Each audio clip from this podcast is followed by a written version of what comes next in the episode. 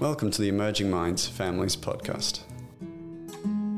Hi, I'm Alicia Ranford, and you're listening to an Emerging Minds Families podcast. Gaming has become an integral part of many young people's lives, providing entertainment, social connection, and even potential career paths. Parents, though, can feel frustrated by their children's interest in gaming, but recent studies show some really interesting positives, including the growth of attention, memory, and problem solving abilities. But there is a flip side, and too much time spent at the screen can have a negative effect on mental health and well-being, such as increased levels of anxiety, depression, and social isolation. Many parents tell us that it's hard finding or even knowing what the right balance is when it comes to gaming and screen time. So today we have enlisted Nikki Taranis. Nikki was most recently a team leader with the Australian Childhood Foundation, and she draws on her experience as a social worker, therapeutic specialist, and her own interest in gaming. Welcome, Nikki. Thank you for joining us today. Thank you. Thank you for having me. I'm excited to be here. Could you start by telling us about your interest in gaming and how you came to work in this sector? There's two significant reasons why I have an interest in this area and children and young people gaming and their caregivers support. One is that I've worked for a long time with children and young people who have found a lot of joy in gaming, found a sense of mastery and connection in gaming, but also at times their caregivers have discovered some really significant challenges related to their behaviour when they're gaming.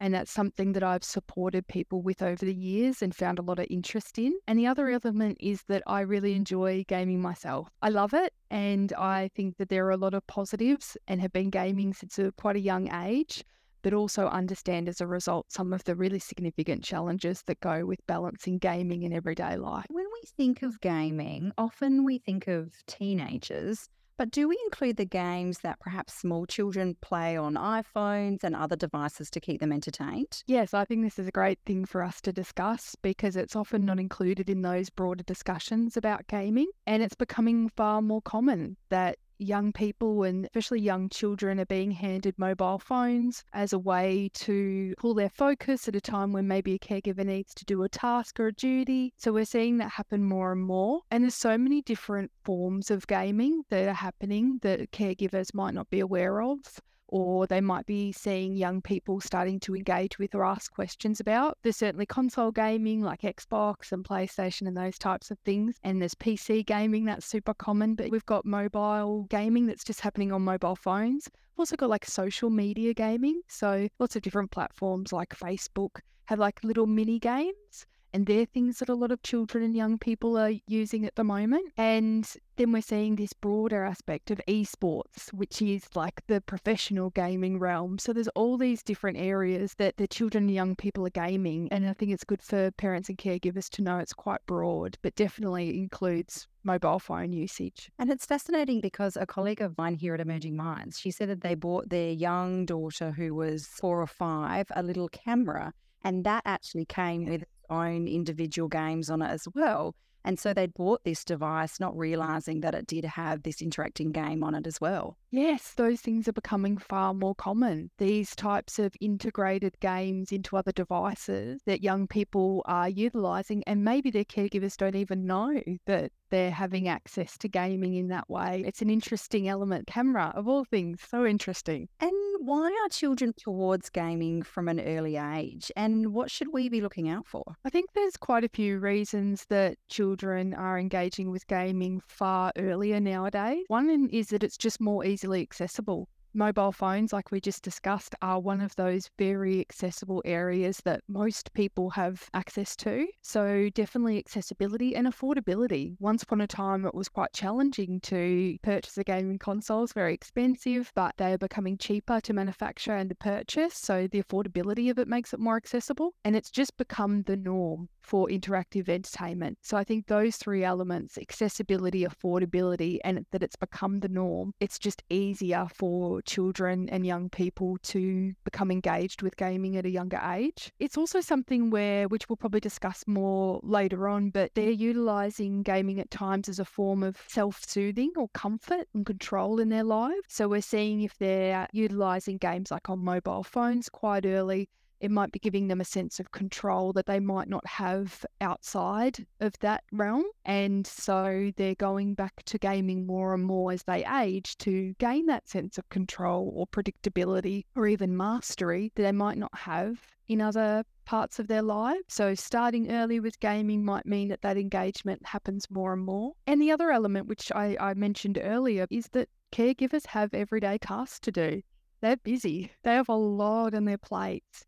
And to occupy children is, is quite a gift when you can get it. And I think gaming in itself, interactive entertainment in this way, has become a way for parents to be able to shift focus of children and young people so that they can get really important tasks done that they need to and that they might be challenged to do when children and young people are with them or focused on them. So I think they're some of the really core reasons why we're seeing children moving towards gaming at an earlier age and just watching out for those elements of us utilizing gaming as a way to engage children far more than we used to. And I guess that's a small benefit for parents. Perhaps a busy parent who is trying to get tasks done is to have a, some sort of gaming device entertain their children. What are the potential benefits of gaming for children? I definitely think there are benefits, and some research that's out now is certainly demonstrating that there are many benefits for gaming. There can be the development of social skills through communication and cooperation and teamwork through gameplay, particularly multiplayer games that a lot of young people are engaging with. There's exposure to educational opportunities, so information about history and science. There's cultural awareness in some games, exposure to different cultures and countries and practices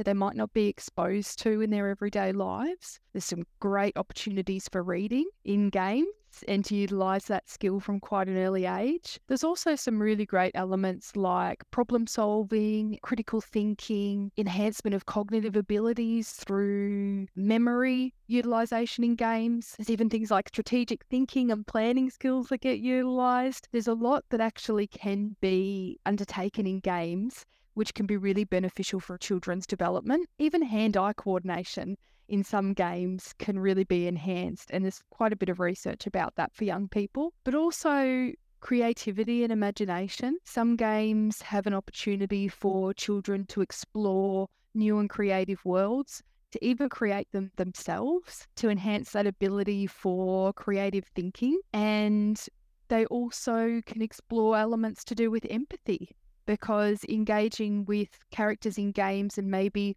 putting themselves in their shoes for decision making or adventuring gives the opportunity for them to expand their understanding of how other people engage in life and the decisions they might make. And there's also some great ways for bonding and connection that might be online for children when they're playing multiplayer mm. games and connecting with people around the world, or it might be that connection that's happening with their peers at school or other family members who are gaming and they mm. have the opportunity to discuss and share the things that they enjoy or the challenges they're experiencing.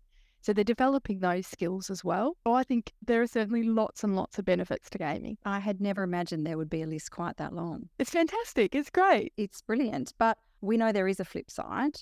And so ultimately, what are some of the risks associated with excessive gaming? There are definitely a lot of challenges related to gaming. And I think when we're discussing many of these concepts, we're working towards balance because of the challenges that are present, many of which caregivers who are listening will be aware of and have maybe even seen their children or young people in their care be exposed to, such as exposure to inappropriate content, having access to games that might have violent or sexual content, or engagement with other people online again with things like multiplayer games where they might be having interactions they might have their headset on be speaking to other people and they might be exposed to inappropriate language or concepts through that discussion that can be really really challenging. Cyberbullying is a really big part of the experience that could be negative for children and young people in regards to gaming. And we're seeing that become more prevalent again in things like multiplayer games where people are having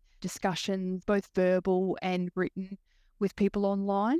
And that that type of engagement sometimes can lead to bullying, which can be really challenging. There's a really big part of the challenge of gaming, which is that it's sedentary and it's something that we probably don't discuss enough. And that even if we're stimulating our brain, that can be wonderful. That long list of positives that, that I reeled off are so fantastic.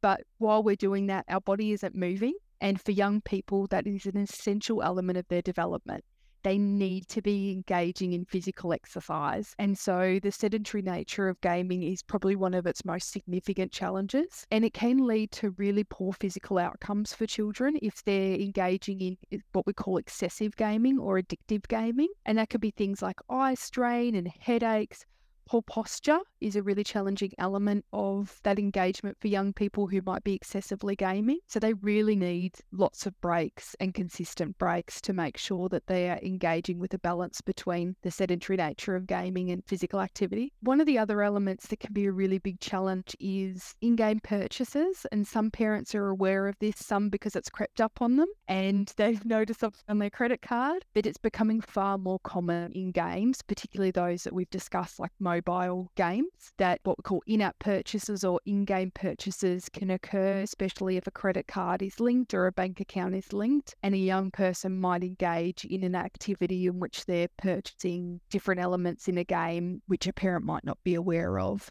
Or the young person might feel conflicted because there's a boundary there in which they're not able to buy those things but peers that are playing that game are allowed to do that, and that can cause its own sense of conflict for young people. So there is there is quite a bit of um, challenges associated with gaming that are just a reality of that world. And how can parents identify and address these risks in their kids? I think one of the best things to do is to monitor what's going on with the children and young people in their home, is to take an active and engaged role in what they're doing. Truly want to see and understand what they're engaging with what they're playing, why they're playing it, truly looking at what they're doing every day so that you can have discussions with them that are open about what's happening for them and striking a balance for them between engaging in that world and the positive benefits of it and aiding children and young people to understand the challenges that are present and giving them an opportunity to openly discuss them with caregivers so that there's a sense of safety in, in discussing if they maybe are being exposed to something like bullying or inappropriate content without fear of reprisal from a caregiver by sharing that experience. And you mentioned just before about excessive or addictive gaming. What is too much or the right amount, perhaps, of gaming that we should be aiming for? I think that's something for caregivers to define for their home and what is the right balance for the child or young person. But similar to screen time, you're certainly looking for an hour or less up until six years old of, of screen time, particularly with gaming, and probably six to 12 looking between one and two hours. But really wanting to keep that on the lower side always and in moderation and balance with other physical activities and hobbies, things that engage to other parts of their body and brain that aren't being engaged whilst they're gaming. And making sure that you have some really good, consistent boundaries that you've you maybe collaborated with the child or young person on so they have a sense of control and ownership over when they start or stop playing and finding that balance for them of things that they enjoy other than gaming. What role can a parent monitoring and involvement play in promoting healthy gaming habits in children? They play the biggest role by far. I think starting early is one of the most important elements of this discussion the earlier mm. you start with the boundaries in regards to gaming and the open conversations that need to happen with young people, the better. Now, in today's society, that's hard because sometimes it creeps up on us, like we've discussed. It's popping up on things like cameras and phones and social media apps. So that's really challenging for caregivers. But if they can make sure that they understand first what their expectation is of the child and young person in their care, the better that they are to start setting boundaries and limits and expectations around gaming. So, first, I would encourage caregivers to really think about how often they want children playing games, what type of games they want to play, and what a balance between the gaming and other activities might look like in the child or young person's life. Because it's one thing for us to say it's good to have a balance, and it's another thing to say to a young person, stop playing and just go do something else. That's super challenging. So we really need to think about what those other things might be. And the great elements could be things like sports, which are a fantastic opportunity for young people and their physical and their social development, and other hobbies even if they're game related, but they might be things like tabletop gaming or gaming board games with the family, something where they're engaging with a different skill set, maybe more social, maybe a little less sedentary, but is guided by a caregiver so that they're not having to make that decision themselves, which can be really challenging for children and young people to define, particularly when games can be so alluring and so engaging. Monitoring games and online activity is super important for caregivers to do. Really, truly understanding what they're doing online is really important. Asking those questions, but also watching, being beside them, asking questions so you can really understand what they're doing and are those interactions and engagements healthy or beneficial or are they actually causing distress or challenges for the child or young person? And the other element is modeling healthy habits which is can be really really challenging because we are also as adults engaging with things like mobile phones or gaming to gain a lot of the same benefits as children and young people to get enjoyment to get some sort of escapism from the challenges in life and to engage with other people on social media. So, for us to set expectations and consistent boundaries with young people, we also really need to model those habits. And I feel like what I'm hearing from you is that I need to go home and sit down and play some of the games that my son plays so that I really understand what he's playing and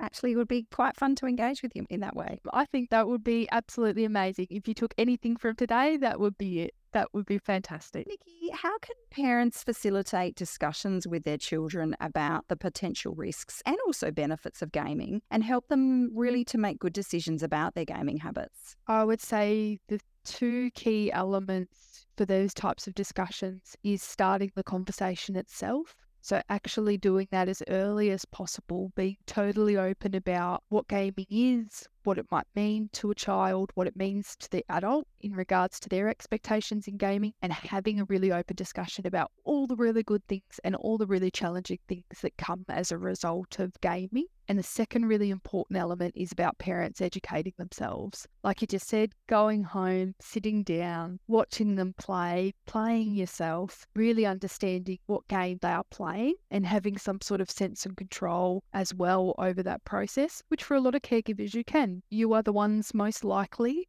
for the children we're discussing purchasing those games. So you have a lot of control in regards to what content they're actually accessing. So you can take that much more into your hands to understand what it looks like and what types of themes and content they're going to be engaging with and giving them guidance about what, what are good gaming habits for them. For our listeners today that perhaps haven't managed to set limits on their children's gaming that they're comfortable with. What are some strategies, in your opinion, parents can use to set limits on their children's gaming time? And how can they enforce these limits effectively, particularly if they have a child who is gaming for an excessive amount of time? Yes, this is one of the challenges definitely that exists with gaming nowadays that by the time that a caregiver realizes there is an issue or a challenge, with a young person potentially excessively gaming, they feel like it's a little too late to put in a boundary, and it's not. It does not mean mm-hmm. that that won't be challenging and it won't have conflict and potential issues between them and the young person as they resolve and move towards consistency of boundaries, but it's never too late to start that with a young person, especially in my experience working with children in out of home care. So, children that are in foster care and with new caregivers, often they come into care at a later adolescent age with already significant engagement with gaming that might not be monitored or regulated. So that can be really challenging. So I've seen it many times and I've also seen it work really well when it's put in place. But what needs to happen again is going back to that open conversation of I'm concerned or worried because I can see that you're gaming for this many hours a day. And as a result, I can see these things, which might be I can see that you don't talk to your friends very much anymore. I can see you're not going to the skate park, you're not going to footy, you don't come out and eat dinner with the family. These things, real concrete impacts of gaming, they're the things that you really need to have a discussion with, not just saying, I'm just not happy with your gaming or I don't like it. For a young person, that's really hard to contextualize. So, understanding yourself as a caregiver, what is causing you concern, and then articulating that as openly as you can with the young person. And that conversation might need to happen quite a few times before you're able to start progressing towards creating limits and boundaries so that the young person can do adjust to the fact that actually their gaming is having an impact on them and others. You might need to start with a small reduction in time with an aim to move towards more significant reduction of gaming time as they adjust and adapt to that change. I'd highly suggest that that's something that's visually recorded in some way and that that's collaborative with the young person so that they're a part of that decision making process and have an understanding of why there are these limits that are being taken to their gaming and what the positive benefits of that might be. Because supporting them with that and having positive reinforcement as well can really help to reduce their gaming time and to support them to, to undertake other much more positive endeavors. Again, physical activity, engagement socially with others, engagement with family, and encouraging breaks for children and young people that maybe their gaming isn't excessive, but certainly is at a state where you would like to see more balance, making sure that you're encouraging and supporting them to take breaks is something that can really help young people to find a little bit more balance. And you've talked a bit about the community and the social activity that gaming can bring children. How can parents encourage their kids to engage in these social activities such as the online communities or esports teams, while also ensuring their safety and well-being. Again, having really open and honest conversations as early as possible about what the online world of gaming looks like, what the dangers are, the potential challenges, and the benefits are. Having that open conversation from as early as possible with children is so important for them to understand A, that a caregiver can be open and transparent in regards to communicating any challenges that they might face when they're engaging in these communities, but also to make sure that you're communicating to a child exactly what might be some of the dangers and things for them to look out for when they're engaging with lots of other children, young people, and potentially adults online particularly in regards to massive multiplayer online games or things like esports, where they might be discussing things with many different people. And the big part of that that I just really want to reinforce is that we want to make children and young people feel safe to discuss their experiences online with us as caregivers. That's one of the most important elements of providing safety. If a child feels like when they're exposed to something on the internet that maybe is inappropriate, be it language or behavior or content, if they don't feel that they can go to their caregiver and share that experience without there being a negative consequence, such as the internet's getting turned off right now or you don't get to play that game again, they're not likely to share that. They're going to keep it to themselves because they're going to want to avoid that consequence. So we want to make sure that a, we set up children to understand the expectations and have these views together in sharing information with them and being open, but also making sure that they know that they can come to you and that there won't be a consequence for them sharing that information.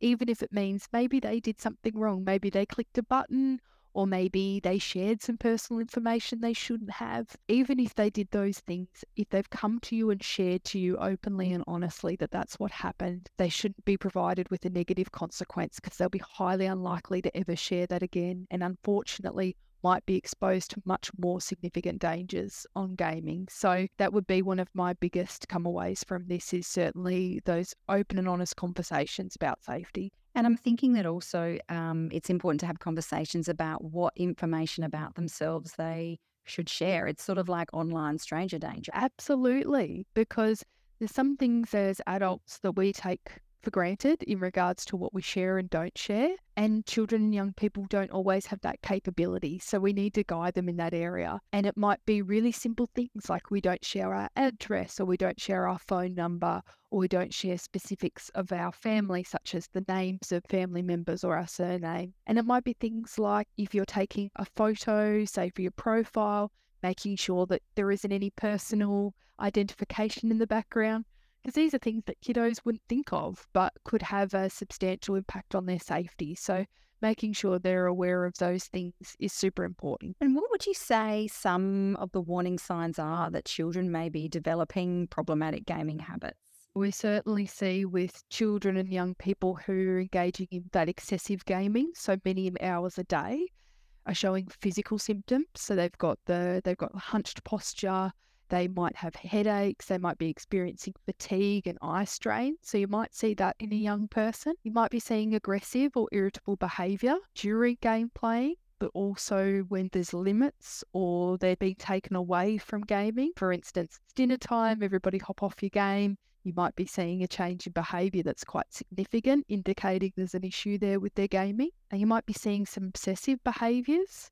So the moving away from other activities and engagement that previously gave them a sense of positive reward and instead moving towards gaming far more and becoming preoccupied with the entire world of gaming. So, if they're not playing a game themselves, they're talking about games. If they're not talking about games, they're watching YouTube where people are playing mm-hmm. games and their life's becoming quite consumed by this one element, which is gaming. And the other area that you might notice as a caregiver challenges with is schooling. You might see a reduction in their schoolwork or their connections with their peers. You might get feedback from their teachers that there's concerns about their ability to focus in class because they might be tired as a result of excessive gaming. So, those are some of the different areas that parents might see some indications of that gaming might be taking over for that young person.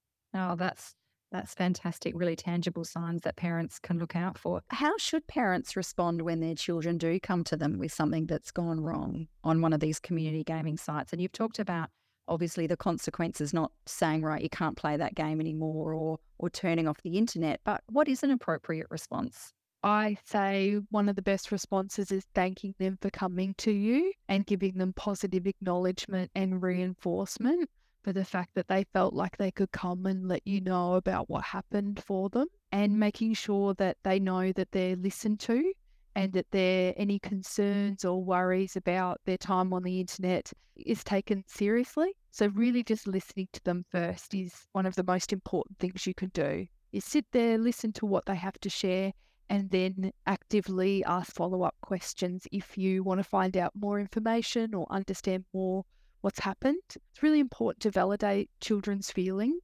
especially when it comes to maybe they're feeling of being bullied by others, to understand that as an adult, you might not have had that experience of being online on a game and someone saying something, and that's an experience of bullying because you might have only experienced that in real life. But for that child, that has felt like an experience that has made them sad or distressed. So being able to hold that feeling and validate them for them is really important. Making sure again that you're gathering that information to have a greater understanding about what's happened so that if it is a more significant issue or concern, you can follow it up and helping the child to take action. That's really important because there might be some things that they can do. They can possibly decide that they want to block a user or that they want to report someone or that they want to provide feedback about an element of a game that's had an impact. So there's all these different actions they can take, and to know that their caregiver will support them with that can really bolster their sense of confidence and ability to do it. Just let them know that you're there for them and that after this has happened, something might happen again and that they're safe to come and discuss that with you. As a mother of teenagers myself, probably like many of our listeners, I don't actually know all the ins and outs of the games that my kids play. What can parents do to educate themselves a bit more on a game? I have, I have tried to play a few games and not gotten very far. it's not a skill of mine. Well, it's great to hear that you've had a go. I think that that's absolutely fantastic. And I'm sure that your children would have been stoked with the fact that you gave it a go and they probably loved that you weren't any good at it. There's a few different ways that parents can see what games are like and get an experience of them before they purchase a game. So, one of those is actually to hop on YouTube and have a look. There are things called playthroughs, which many people do. There's gamers who play games and then they put their play experience online. That's something the children and young people in our caregivers' lives might already experience them watching because that's something a lot of kids who like gaming like to do but super beneficial for caregivers because it can give them a really in depth but quick overview of what's actually happening in that game, but also the culture around it. Because you're not just watching the game be played, you're watching somebody who regularly engages with that game playing it. You often see too if there's commentary or you can read the comments down below. You can see the general culture that surrounds that game and you can make a determination on whether or that aligns with your views and values and something that you would like your child or young person to play. And you can also get demos of games as well, especially on a lot of the platforms where you purchase online, such as Xbox or the Nintendo Switch. You can get a free demo that's short and you can play or look through, or even have the young person play with you accompanying them, sitting beside them to get a good understanding and maybe even make that choice together of whether or not that's a game that we will pay for and that we will spend time playing.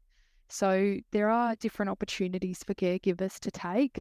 And I also absolutely love the one that you have taken, which is sitting down and having a go yourself. It can be really challenging and for a lot of caregivers, extremely boring, but it gives you such a good understanding of what that person in your life enjoys, what they love, and sharing that with them, not only to understand it more, but also as a form of connection, can be really strong. Nikki, it's great advice. And it has been really fantastic speaking with you today about the ins and outs of gaming. I certainly have learned a lot myself. Before we finish up, I wanted to know from everything we've spoken about today, if parents only remember one message, what would you want that to be? The one message I would want caregivers to go away with today would be to create balance gaming is wonderful. I love it. I have seen young people benefit from it greatly, but it also poses certain risks and challenges, like we've discussed. And the best thing that you can possibly do is to strike some sort of balance between gaming and other pursuits which help healthy development, like sports and hobbies, peer socialization, and anything else that can reduce the negative impacts of gaming and increase the positive impact. Thank you so much for joining us today. It's been a pleasure. Thank you for having me. Visit our website at www.emergingminds.com.au forward slash families for a wide range of free information and resources to help support child and family mental health. Emerging Minds leads the National Workforce Centre for Child Mental Health. The centre is funded by the Australian Government Department of Health under the National Support for Child and Youth Mental Health program.